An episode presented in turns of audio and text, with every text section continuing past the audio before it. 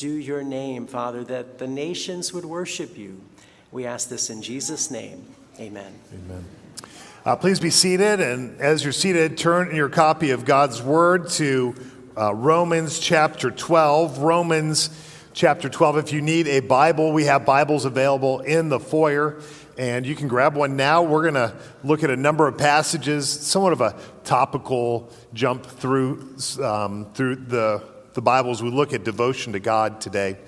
Romans 12 is kind of our leadoff verse, though, and you'll want to follow along inside of your own copy of God's Word.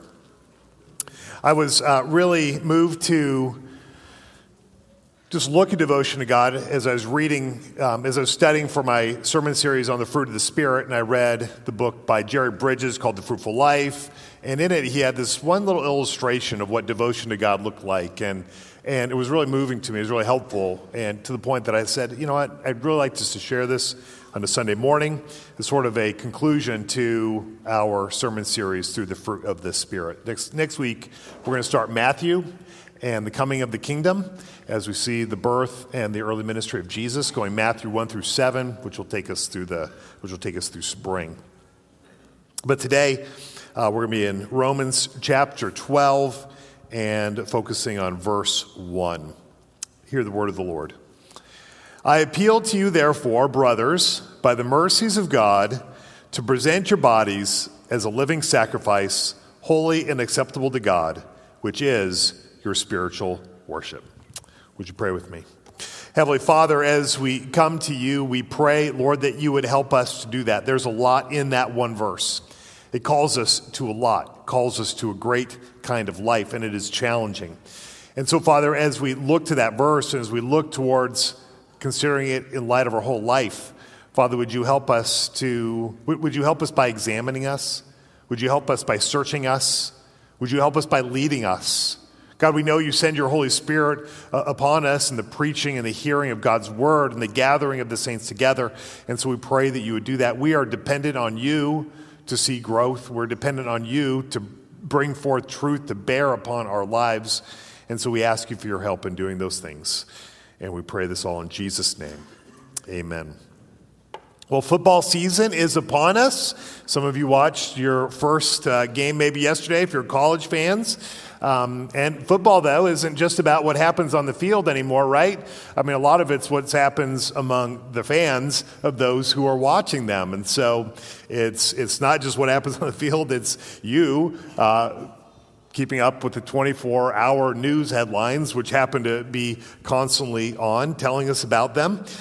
It's about you and others joining tailgates, or some people putting paint on their faces when they go to the games. It's those acting like a fool at times, just in love of their team. I grew up in Denver, and one of my iconic football images as a Denver Bronco fan was Barrel Man. And Barrel Man, just all he wore to the games was a blue and orange barrel around him, carried by suspenders. So, you know, I know that people do things because they love their teams. There's a devotion that's a part of being a fan that would make us do some of the things that we do. Well, today we're going to talk about devotion. We're talking about devotion, but a greater devotion is a devotion to God. Devotion to God is more than devotion of a fan. It's a greater call. There's a little quote by Kyle Eidelman in your bulletin if you want to look at that. Because our devotion to God needs to be greater than that. It describes the offering of our whole self to God. That's what devotion is, the offering of our whole selves to God. That's what we see described in Romans 12:1, isn't it? When it says, I appeal to you, therefore, brothers, by the mercies of God, to present your bodies as a living sacrifice, holy and acceptable to God, which is your spiritual worship. The word here, present, in the ESV, some translations render it as the word offer, as an offering to God, a sacrifice that is made to God. It describes, as one author says, something available to someone else without necessarily involving the actual change of ownership, to make available, to provide, to present to. So the idea that's here is that God is not a puppet master, but we offer ourselves to God and we say, Lord, here's my body, use it as you would.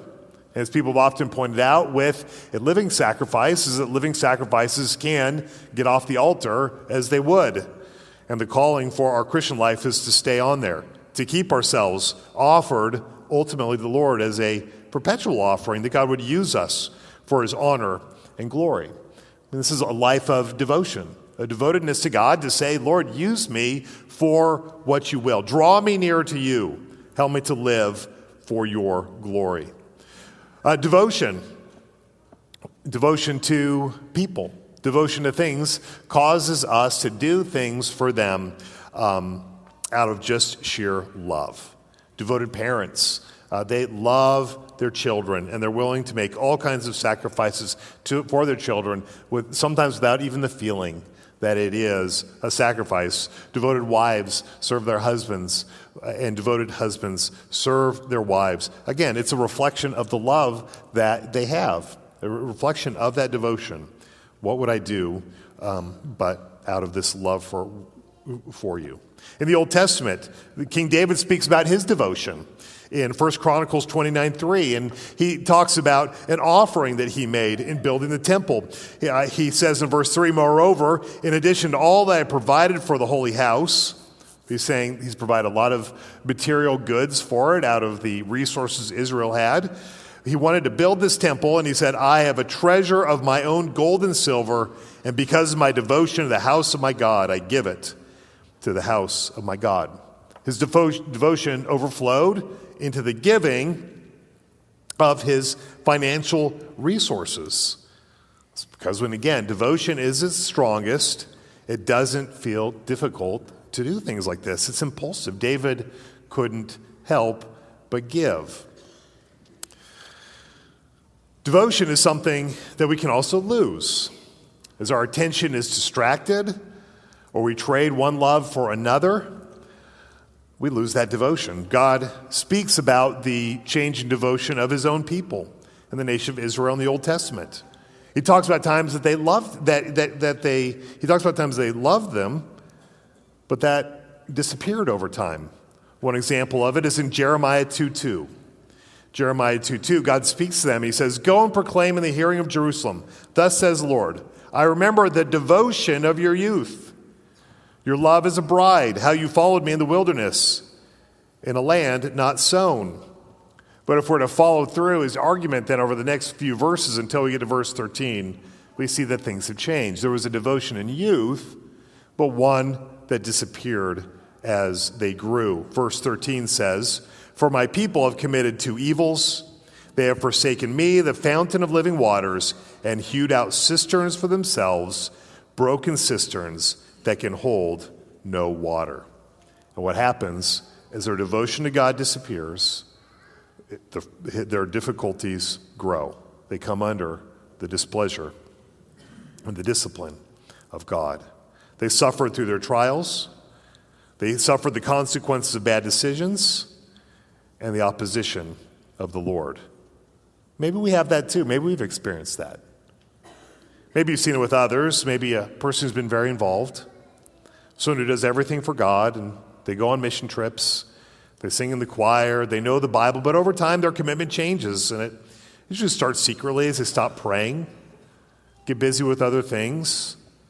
The heart goes away from the Lord, become distracted, maybe bitter or angry about something. You notice they start making small compromises they never would have done before, and eventually they check out of church and the faith. And like ancient Israel, they've forsaken God, the fountain of living waters, hewed out cisterns for themselves, broken cisterns that hold no water. Step by step, abandoning the Lord, that one way of salvation that he's provided, leaving them with no assurance of salvation, no confidence they're saved in Christ without any devotion to him. Now, this, of course, can happen to any one of us. There's the hymn we sing, prone to wander, Lord, I feel it, prone to leave the God I love. Which is why the Bible tells us to work out our salvation with fear and trembling. Why it says to make our calling and our election sure. It's because only in devotion do we find the purpose, connection, and love that we are created to enjoy. Only in devotion do we find the energy of a life of obedience and faith Devotion keeps us on track. Devotion entails our commitments to something. We need this genuine, God-focused devotion. And how does that grow in our lives? And so as I mentioned earlier, Jerry Bridges wrote this book, The Fruitful Life. I've used it to prepare my sermons through this time. And he did have one chapter on the devotion of God. And he drew this illustration, which I thought was really helpful, and it was of a triangle. And he said, this triangle represents devotion to God and has three corners in that triangle. And those three triangles are listed in your bulletin as the fear of God, the love of God, and the desire of God. And as those three are present and growing in our lives, those are the things that together, we need all three of them to fuel devotion. I like to think of it like a stool. You know, you can't really have a one-legged stool. If you have a one-legged stool and try to sit on it, you know, either you're going to have really good balance or you're going to fall over. And you need your legs, so you're not sitting on it without some sort of support. Even a two-legged stool is not going to hold you up. But you need three in order to sit on that stool. 4 legs is a bonus, but you don't need 4. You do need 3 in order to have a stable stool. And in this way, devotion to God is something that grows on these 3 legs. That's what's required for stability.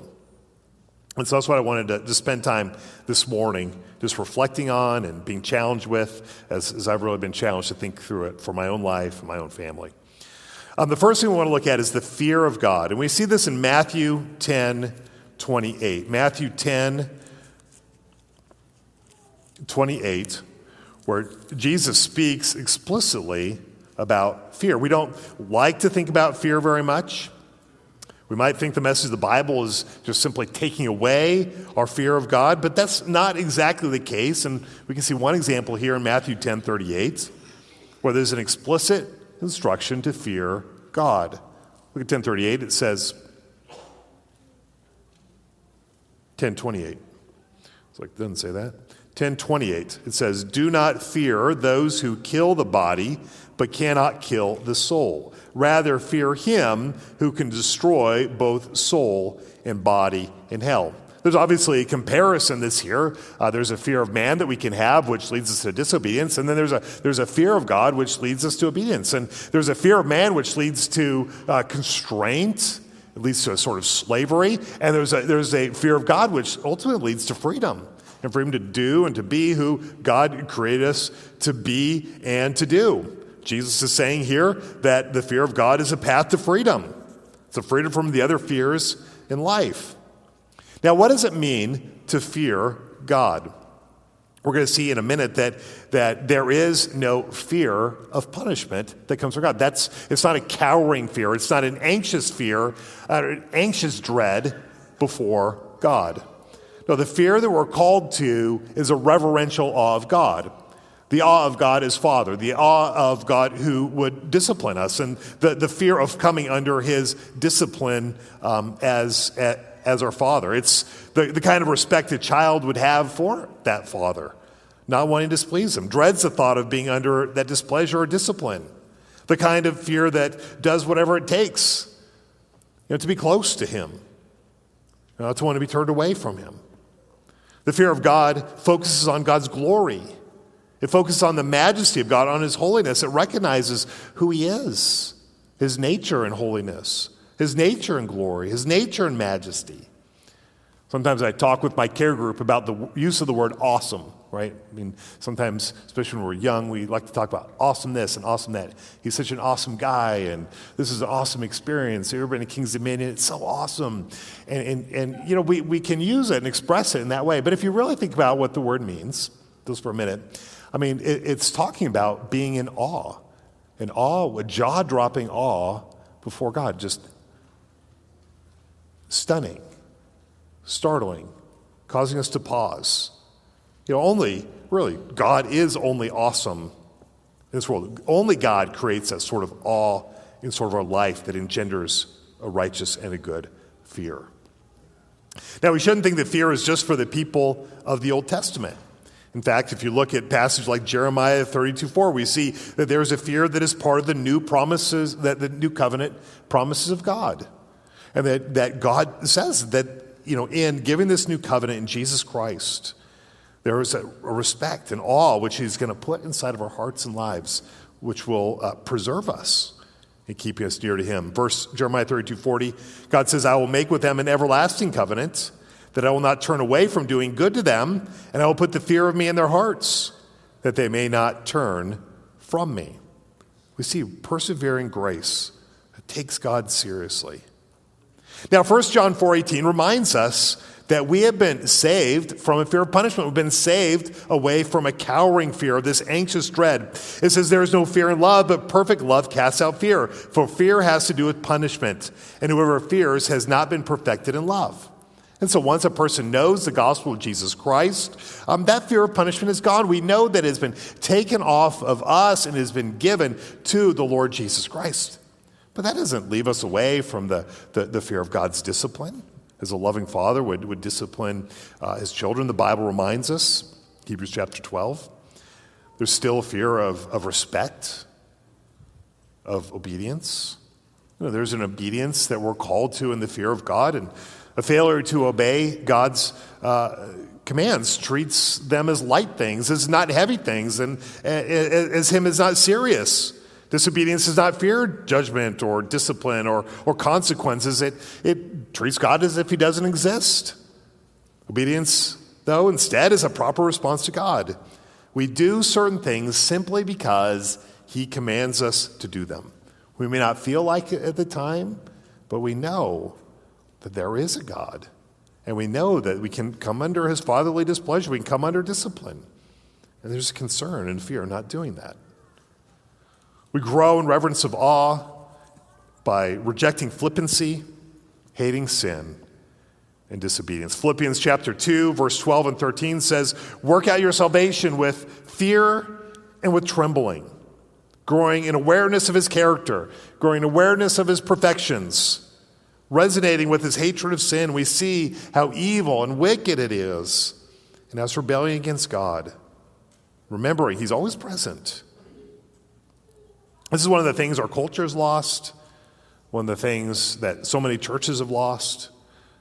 Churches changing God's word to make it more accommodating, excusing certain sins because they're afraid of what people or the culture is going to say or think, adding commands in the Bible, making worship more about entertainment than asking what God would want, and turning away from his seriousness and the fear of God standing before us, making the Christian faith more about self-fulfillment than having eternal life, having forgiveness of God, and life with him.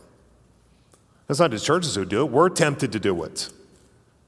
But the fear of God takes his word seriously, not adding to it, not adjusting it, not for our own benefit, but living it out faithfully by his Spirit. And so I'd ask you, do you have a fear for God? Do you take his word seriously? Do you obey, or do you cut corners? Is there a commandment that you treat lightly? Are you proud or angry? Do you add rules to God's word for your own benefit? We need a fear of God that humbles us and it leads us to obedience. So that's the first one, the fear of God. The second one is the love of God. And if you would, turn to Matthew chapter 22. Matthew 22. Look at verse 35 through 37, because there is a love that we are called to toward God. In this passage, which you're probably familiar with, Jesus is answering a question, really a test. Verse 35, we see when the Pharisees, one of the lawyers, asked Jesus a question to test him. He says, teacher, which is the greatest commandment of the law? And Jesus said to him, you shall love the Lord your God with all your heart, with all your soul, with all your mind. This is the great and first commandment. Here we see the instruction quoted out of the New Testament of a love for God. Greek word there is the word agape. That's the word for love. It speaks for an unconditional love that seeks the good of another person. It seeks the joy of another person. And in this case, there is the unconditioned desire to see God glorified. There's nothing greater to God than to see his name glorified. And there's no other greater way we love others than to see them glory in his name and revel in his grace.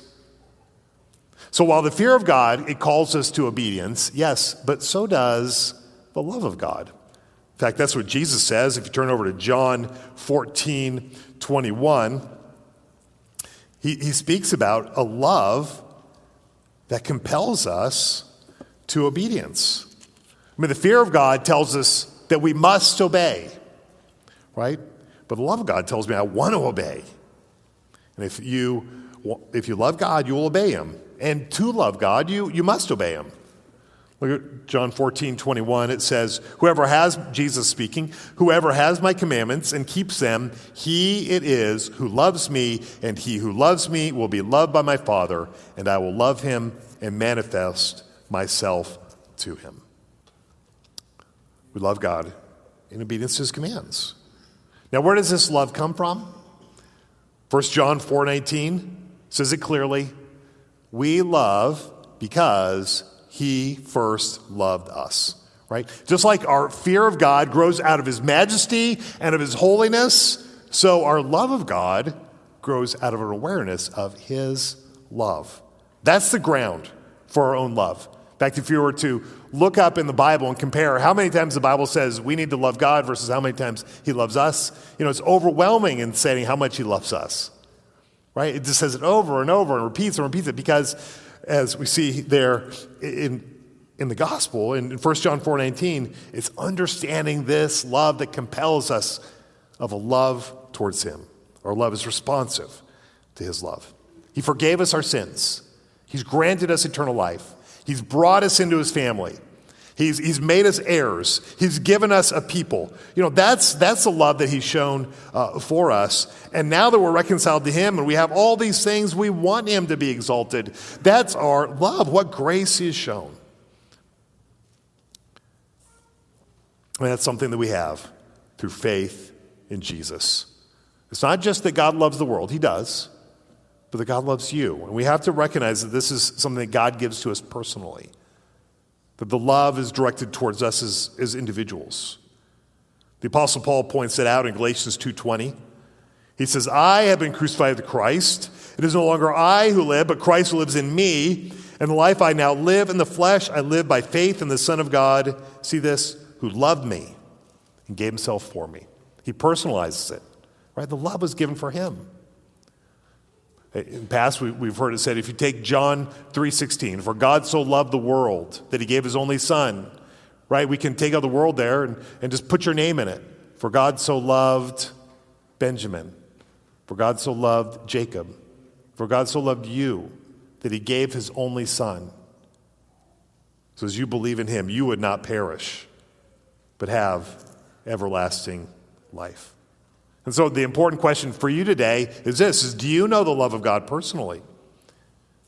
Have you received Christ as your Lord and Savior? Have you asked him for his forgiveness, his life, his salvation? Without that, it's impossible to love him. The great reformer, Martin Luther, once said, he said, love God, is a question, love God, sometimes I hate him. And why did he say that? He said that it's because he knew Christ in his grace. All he knew was the rules of God. He knew the law of God. He saw where he failed, all of those things. And because of that, there was just a resentment that grew towards the laws of God. But once he understood the gospel of grace and of God's love for him, he learned and developed a love for God. You can't love someone that you're separated from, distant from, enemies with. Faith in Jesus brings you close to God. So devotion, then, it grows out of love. Do you love God? Are you amazed at his forgiveness of your sins? Are you blown away by the fact he would bring you into his family and give you eternal life and inheritance that you didn't deserve, that you didn't earn, that you have a place in heaven forever and ever in glory, that is provided for you day in and day out, giving you life? Be amazed. Love. We want to see him glorified, his name lifted up. We want to see his joy made full in the proclamation of the gospel and the saving of the nations. That is our love of God, that he be displayed as glorious in our lives, in our church, in our nation, around the world. We want to know his glory and make that known. That is the love of God. All right, let's look at the third quality. And I'm going to turn to Philippians chapter 3. I have verses that aren't on the screen if you want to turn over there. I'm going to start Philippians 3, starting verse 7. It's because devotion to God is not complete without desire. I mean, it is one thing to fear him. It's another thing to love him. But that third leg of the stool, and this is important, is a desire for God. So we can look how the Apostle Paul wrote about it in Philippians 3, starting in verse 7. And background of the verse, verses 1 through 6 are a bit of a resume for him. It talks about all of his accomplishments, all the things that he did, all the things which make him an exceptional Jewish man. Right? What is it that makes... He said, I counted loss for the sake of Christ. More than that, indeed, I count everything a loss because of the surpassing worth of knowing Christ Jesus my Lord. Can you see desire in that? For his sake, I have suffered the loss of all things and count them rubbish, dung, junk. Why? In order that I may gain Christ and be found in him, not having a righteousness of my own that comes from the law, but that which comes through faith in Christ, the righteousness from God that depends on faith. Verse 10, that I may know him and the power of his resurrection and may share in his sufferings, becoming like him in his death, that by any means possible I may attain the resurrection of the dead. There is desire, which is a spread all through that passage.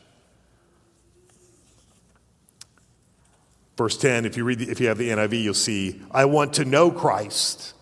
That's his heart. I want to know Christ and the power of his resurrection. Genuine desire is not satisfied with human accomplishment or success to the neglect of God. It is not happy with adherence to religious rules without experiencing the fullness of God.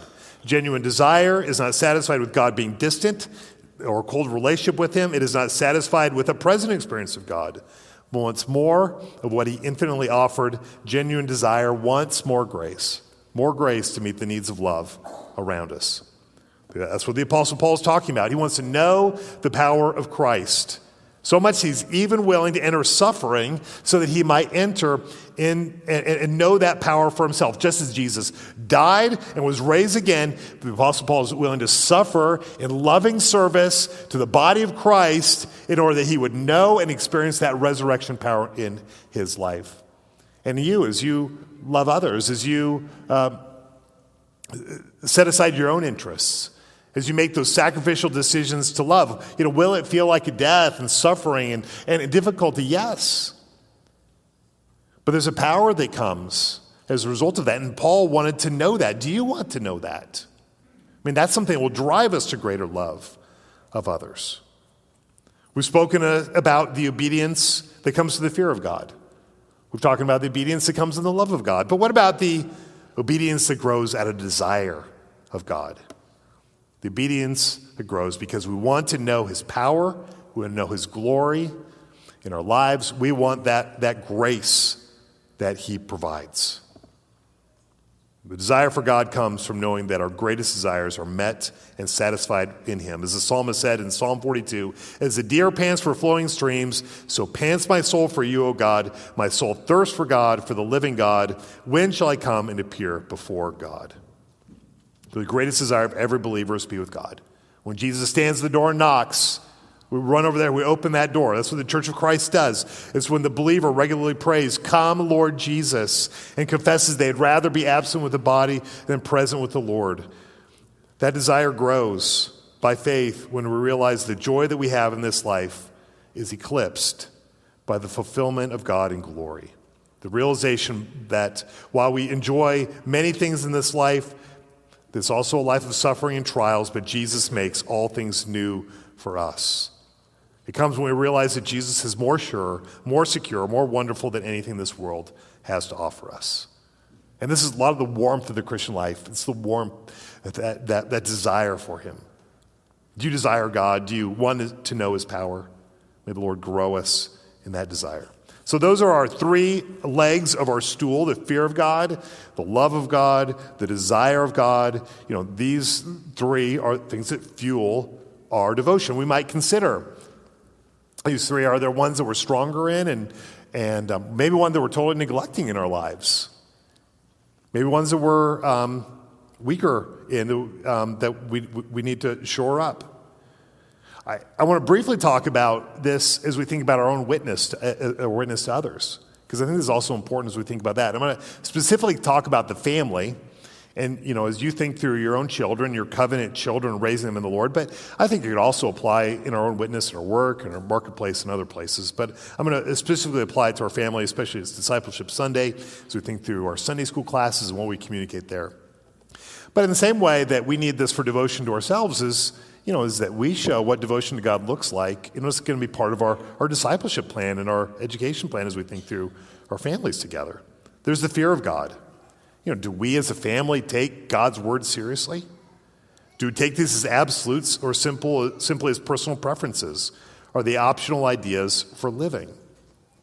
You know, and so you think about parents, and as parents, we want to instill a certain, you know, respect of God, of a fear of Him. That, 1 sec.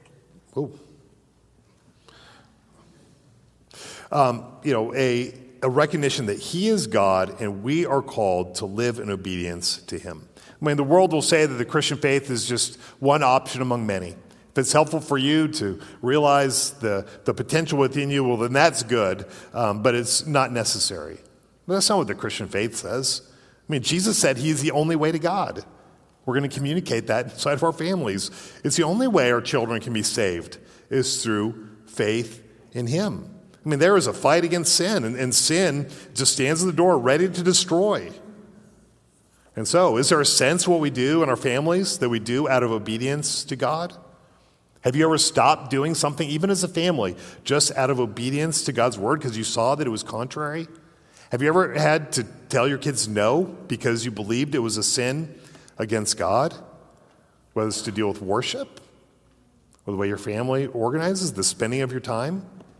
Do you honor God's word by reading the Bible in your home, with your kids and your spouse, realizing and demonstrating that your family too, is a family which is under God's authority?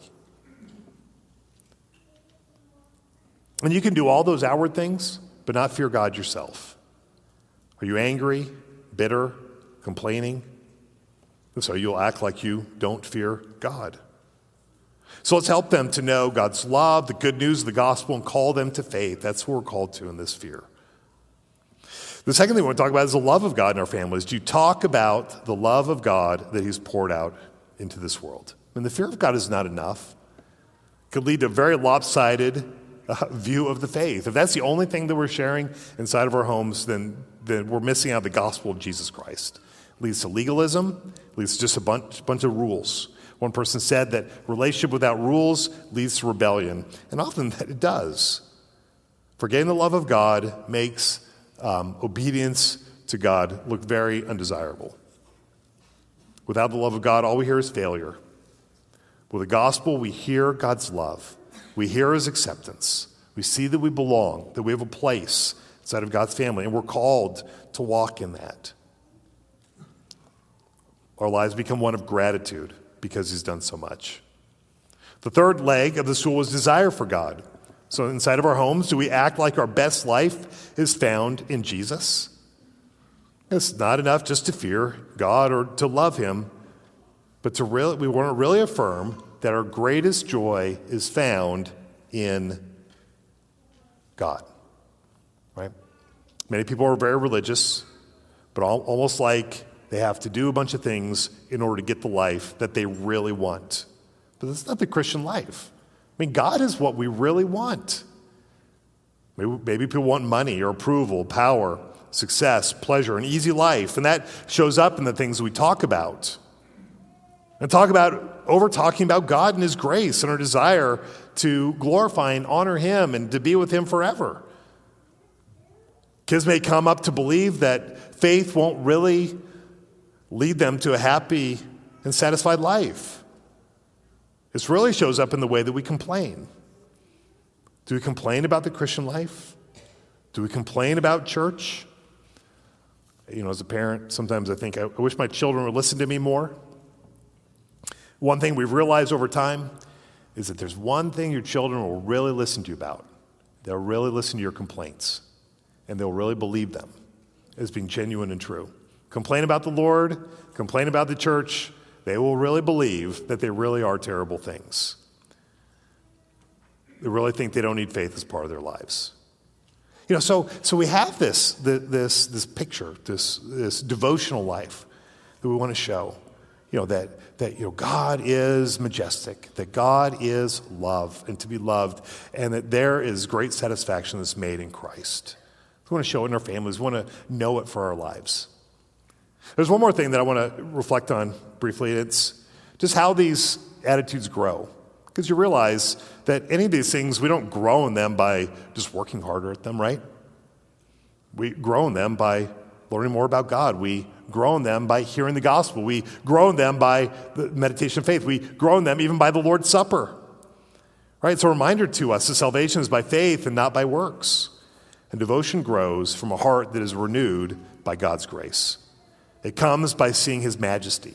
It comes by hearing the gospel. It comes in recognizing the fullness of God and his wonder, to see that he truly is awesome. It comes from a heart that wants to please God and know that he alone can satisfy. And it shows what we do here is important, right? As we gather together, but what happens? Our hearts, our minds, our imaginations, they're renewed in who God is and what he's done. Remember his majesty, that he's greater than us. Remember the love that he's shown to us in Christ. And so this is Discipleship Sunday. It shows us, as we reflect on this, one of the biggest things we do here is to help one another see God's glory rightly, to learn the gospel and his love. I mean, that's why we get involved with care groups. That's why we want our children to see the glory and the wonder of God. It's why we get involved with one another's lives in one-to-one relationships and in small groups. We want to help each other see these things. And we want to see them for ourselves. We know we need one another in order to see them better. So we'll keep our eyes fixed on Jesus. We'll keep our eyes worshiping him. Keep praying, keep repenting, keep confessing that only God would expand our minds, our hearts around that gospel, around his glory. And the most important thing to remember in all this is that only one person was truly devoted to God, and that was Jesus. We see our failures, we see where we fall short, but he held all these attitudes towards God as Father. Fear, of love, of desire, and all those things led to his life of perfect obedience, even the cross. And it's in that perfect life that we find our life. It's in that perfect life that we find our devotion. I mean, he is the Savior that we need, fulfilled every requirement that we have, and gives us every reason to fear, love, and desire God. He shows us devotion leads to resurrection and eternal life. Would you pray with me? Heavenly Father, we know our hearts. We know how our hearts are prone to wander. Father, we know our lack of energy and hearts. And we want hearts full of devotion. We pray, Lord, that you would help us to fear you rightly. We pray you would help us to know your love. You would help us to grow in love.